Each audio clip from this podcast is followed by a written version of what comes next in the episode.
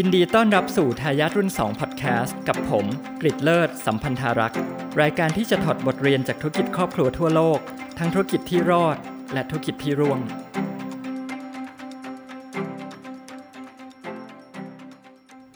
สวัสดีครับสำหรับ episode นี้นะครับ เราจะมาคุยกันถึงตัวอย่างของธุรกิจครอบครัวที่มีการปรับตัว พยายามพัฒนาผลิตภัณฑ์อยู่ตลอดเวลา แล้วก็ในที่สุดเนี่ย เขาก็คิดว่าถ้าคนนอกครอบครัวสามารถจะบริหารธุรกิจได้ดีกว่า เขาก็เปิดใจเปิดทางให้คนนอกเข้ามาได้โดยที่ไม่ลังเล ตัวอย่างธุรกิจที่เราจะมาคุยกันในนี้ก็คือธุรกิจของครอบครัวของตระกูลเคิร์กคริสเตนเซนซึ่งเป็นผู้ผลิตตัวต่อพลาสติกเลโก้ที่เป็นของเล่นในใจของหลาย ๆ คนนะครับ ก่อนที่จะพูดถึงครอบครัวนี้เนี่ยก็ต้องมาดูก่อนว่าธุรกิจของเขามันเริ่มต้นมาจากอะไรนะครับ ธุรกิจครอบครัวของตระกูลเคิร์กคริสเตนเซนเนี่ยเริ่มมาจากแน่นอนรุ่นหนึ่ง รุ่นที่ก่อตั้งเนี่ยก็คือคุณโอเลนะครับคุณ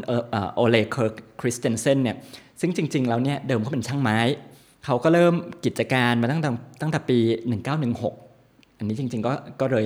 เกิน 100 ปีมาแล้วนะครับ แต่ว่า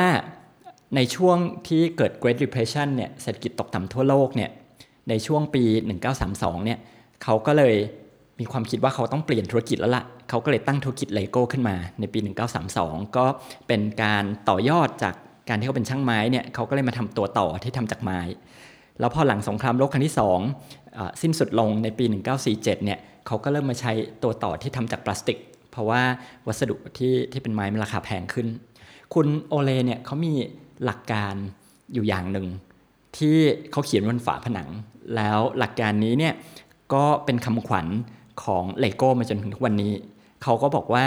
only the best thing is good enough ก็คือของที่ดีที่สุดเท่านั้นเนี่ยถึงจะดีพอ ซึ่งอันนี้มันก็แสดงให้เห็นถึงความใส่ใจในเรื่องของคุณภาพผลิตภัณฑ์ของเลโก้ใครที่ได้เล่นเลโก้เนี่ยก็จะรู้ว่าของเขาคุณภาพดีจริง ๆ แล้วก็รักษามาตรฐานได้ได้ดีจริง ๆ มาจนถึงทุกวันนี้ อันนี้ก็เป็นสิ่งที่ผู้ก่อตั้งบริษัทก็คือคุณคือคุณโอเลเนี่ยตั้งปณิธานไว้ตั้งแต่ตอนแรกนะครับ หลังจากคุณโอเลรุ่นหนึ่งที่ก่อตั้งมา รุ่น 2 คือใคร รุ่น 2 ก็คือลูกของเขาครับลูกชายคุณโอเลเนี่ยชื่อคุณคุณกอตเฟรดเคิร์กคริสเตนเซนเนี่ยเขาเริ่มทำงานในเลโก้เนี่ยตั้งแต่อายุ 12 ขวบ แล้วต่อมาเขาก็รับช่วงต่อจากพ่อเขาเป็น managing director เนี่ยในปี 1957 ผลงานของคุณกอตเฟรดเนี่ยที่สำคัญแล้วก็ยังเห็นได้มาจนถึงทุกวันนี้ก็คือเป็นคนที่เริ่มระบบ หรือเริ่มผลิตภัณฑ์ที่เราเรียกว่า Lego System to Play ก็คือหลาย ๆ คนที่เล่นเลโก้เนี่ยจะทราบว่าเวลาเราซื้อเลโก้มาเนี่ยเลโก้ชุดหนึ่งเนี่ยเราเล่นเสร็จแล้วเนี่ยเราไปซื้อชุดอื่น ชุดใหม่มาเนี่ยมันสามารถมาต่อเข้ากับชุดเดิมได้ คือมันเป็นระบบ มันก็ไม่ใช่ว่าซื้อมาชิ้นเดียวแล้วก็จบกันไป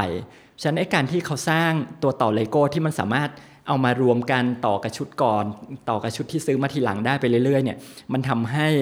การเล่นเลโก้เนี่ยมันไม่มี จุดสิ้นสุดว่าขอบเขตของการเล่นเลโก้เนี่ยมันก็คือจินตนาการว่าอยากอยากต่ออะไรมันก็ต่อไปได้ไม่มีที่สิ้นสุด อันนี้เขาก็เลยเรียกว่าเป็น system to play ที่ที่เป็นหลักการของเลโก้ที่ยังคงมาจนถึงทุกวันนี้นะครับหลังจากที่คุณก็อตเฟรดเนี่ยมารับตำแหน่ง managing director ได้แค่ 3 ปีแค่นั้นเอง ในปี 1960เนี่ยมันก็เกิดเหตุการณ์ที่สำคัญเหตุการณ์หนึ่งของบริษัทเลโก้คือ มันเกิดไฟไหม้โกดังไม้ของเลโก้ คุณก็อตเฟรดก็เลยตัดสินใจว่าอย่างนั้นก็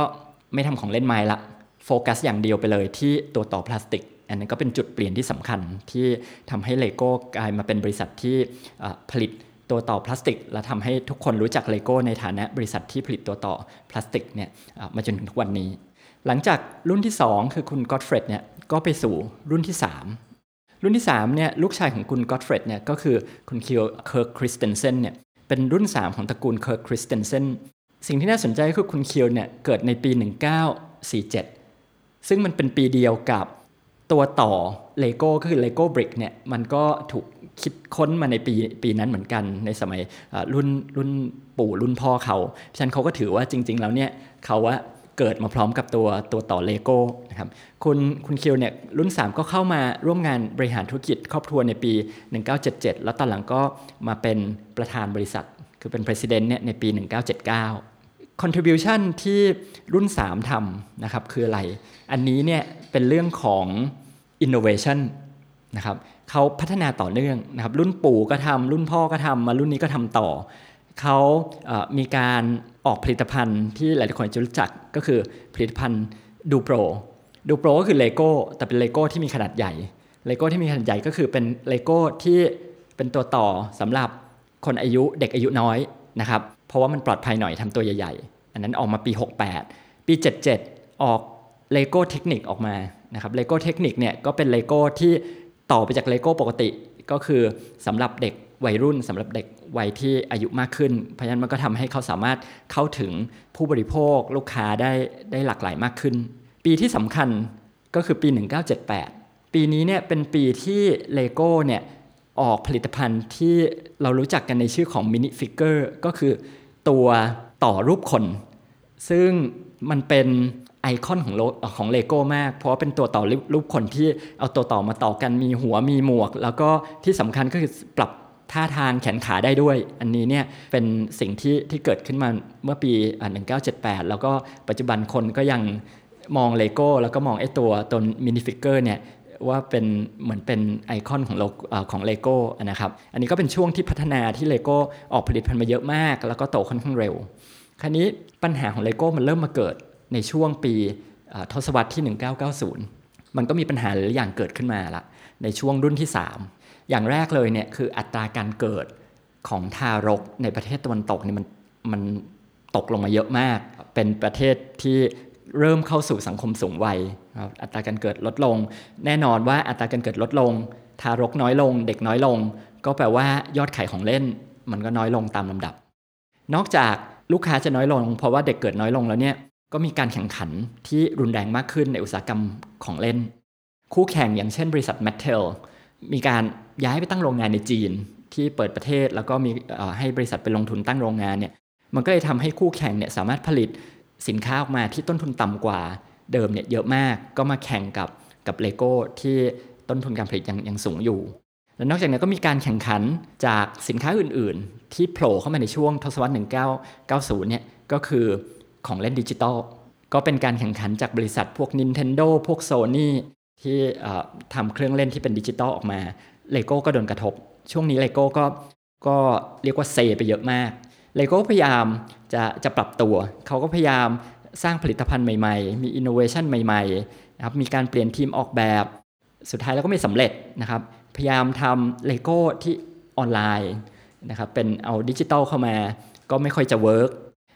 ไปสร้าง theme park คือเลโก้แลนด์ซึ่งสุดท้ายแล้วก็ก็ขายไป แต่ว่าตระกูลเคอร์คริสเซนเซนก็ยังถือหุ้นบางส่วนอยู่นะครับแต่ว่าปัจจุบันก็ขายไปแล้วเนี่ยนะครับ แต่สิ่งที่สำคัญก็คือเขาลองมาหลายอย่างแล้วเนี่ยสุดท้ายเขาค้นพบว่าจริง ๆ แล้วเนี่ยการที่มันรู้ว่าอะไรไม่ควร innovateมันสำคัญพอๆกับการที่รู้ว่าอะไรที่ควรจะ innovate เพราะเวลาเลโก้เนี่ยเจอปัญหาต่างๆเนี่ยเขาคิดว่าทางรอดทางแก้ของเขาก็คือต้องผลิตผลิตภัณฑ์ใหม่ๆออกมา คือมีอินโนเวชันใหม่ๆออกมา แต่สุดท้ายแล้วมันไม่ work เขาก็ค้นพบว่าจริง ๆ แล้วเนี่ยในโลกดิจิตอลเนี่ยแน่นอนว่า เลโก้เนี่ยจะขายแต่ตัวต่ออย่างเดียวไม่ได้แล้วล่ะ เพราะมีคู่แข่งแล้วก็มีปัญหาอย่างอื่นที่ที่เราพูดถึงไปแล้วเนี่ยนะครับแต่เขาบอกว่าตัวต่อเนี่ยมันเป็นองค์ประกอบที่สำคัญที่มันขาดไม่ได้สำหรับเลโก้เพราะมันเป็นรากเหง้าของเลโก้มันเป็นสิ่งที่ธุรกิจครอบครัวเขาเนี่ยสั่งสมมาแล้วเป็นสิ่งที่ลูกค้าเนี่ยเวลานึกถึงเลโก้ก็ต้องนึกถึงตัวต่อพลาสติก ลูกค้าเวลาพูดถึงเลโก้เขาไม่ได้นึกถึง digital content เพราะฉะนั้นในเมื่อ ลูกค้าพูดถึงเลโก้แล้วนึกถึงตัวต่อพลาสติกเนี่ยเขาก็บอกว่าดิจิตอลเนี่ยมันต้องมี แต่ว่ามันเป็นการใช้ดิจิตอลมาต่อยอดตัวต่อพลาสติก แต่ไม่ได้เข้ามาแทนที่ตัวต่อพลาสติก ลูกค้านึกถึงเลโก้ไม่นึกถึงเลโก้ออนไลน์ แต่นึกถึงตัวต่อพลาสติก ที่อาจจะไปทำอะไรต่อได้เลโก้ก็เลยพัฒนาผลิตภัณฑ์ลายอื่นขึ้นมานะครับเช่น Bionicle Product Line ที่เขาพัฒนาขึ้นมาเนี่ยอันนี้เนี่ยเป็นตัวต่อพลาสติกที่ผสมผสานกับ มัลติมีเดียก็คือนอกจากมีตัวต่อพลาสติกมาต่อเล่นได้แล้วเนี่ยมันก็มี story ที่ไปอยู่ในหนังสือการ์ตูน comic book นะครับหรือว่ามีเกม มีภาพยนตร์ แล้วก็มี online content เขาก็มองตรงนั้นว่าเป็น Product ที่พัฒนาขึ้นมา ซึ่งมันมาช่วยกอบกู้ เป็นหนึ่งในในพัฒนาการที่มาช่วยกอบกู้ธุรกิจของ Lego นะครับนอกจากนั้นเนี่ยเขาก็ยังไปทำ license ตัวต่อพลาสติกเนี่ยไปทำ license กับแบรนด์ภาพยนตร์ต่างๆครับเริ่มจาก Star Wars นะครับต่อต่อมาก็มี Harry Potter มี Pirates of the Caribbean นะครับหรือแม้กระทั่ง Winnie the Pooh เขาก็ไปทำไลเซนส์กับกับพวกนั้นฉะนั้นมันก็คือเป็นการต่อยอดไอ้ตัวต่อพลาสติกนี่แหละ แต่ว่าต่อไปจากที่มีแค่ตัวต่อพลาสติกสี่เหลี่ยมเฉยๆ อันนี้มันก็มีคอนเทนต์อะไรมามากขึ้น ที่ทำให้คนยังซื้อต่อไปได้เรื่อยๆ ทีนี้เคล็ดลับเบื้องหลังความสำเร็จในการกอบกู้ธุรกิจที่เราพูดถึงเนี้ยที่เกือบล้มละลายจนมาทำกำไรอีกครั้งหนึ่งเนี่ย เคล็ดลับของเขาก็คือ เขามีการดึงคนนอกที่มีความสามารถเข้ามาช่วยบริหาร ในปี 2004 เนี่ยเลโก้เนี่ยโปรโมท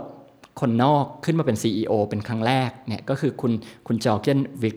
คนุสตอปนะครับซึ่งเป็นคนที่พลิกโฉมผลประกอบการของเลโก้จากขาดทุนเนี่ยเป็นกำไร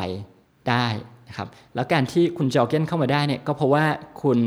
ในตระกูลเคิร์กคริสเตนเซนเนี่ยยอมรับว่า เอ้ย ถ้าคนในตระกูลไม่สามารถทำได้แล้วเนี่ย คนนอกเข้ามาเนี่ยก็ยอมนะครับ แล้วก็เปิดกว้างนะครับ ในขณะเดียวกันตระกูลเคิร์กคริสเตนเซนเขาก็มองว่าให้คนนอกมาบริหารเนี่ย แต่ว่าคนในครอบครัวก็ยังคงต้องมีบทบาทบางส่วนอยู่ ในขณะที่สมาชิกครอบครัวเนี่ยที่เป็นผู้ถือหุ้นเนี่ยเขาบอกว่ายังต้องดูแลธุรกิจ ถึงแม้จะไม่บริหารเนี่ย แต่ว่าการที่จะดูแลธุรกิจโดยที่ไม่บริหารเนี่ยมันจะต้องมีระยะห่างที่เหมาะสม ในการแยกครอบครัวออกจากธุรกิจ เพราะถ้าห่างไปเนี่ยก็ไม่ได้ เพราะมันยังเป็นธุรกิจครอบครัวอยู่ ครอบครัวก็ยังมีผลประโยชน์อยู่ตรงนั้น ให้ใกล้ไปเนี่ยมันก็เข้าไปวุ่นวายกับการบริหารของผู้บริหารมืออาชีพที่อุตสาห์ดึงเข้ามาฉะนั้นมันก็ต้องมีระยะห่างที่เหมาะสม เขาก็จัดองค์กรของเขาใหม่นะครับเขาก็บอกว่าตอนนี้เนี่ย ประธานของ Lego Group เนี่ยให้เป็นคนนอก เพื่อจะได้มีอำนาจมีการในการตัดสินใจบริหารธุรกิจ แต่ว่ารองประธานเนี่ยจะเป็นคนในครอบครัว แล้วถ้าเกิดเราดูโครงสร้างการถือหุ้นของครอบครัวคริสเตนเซนในเลโก้เนี่ยซึ่งยังเป็นบริษัทครอบครัวเนี่ย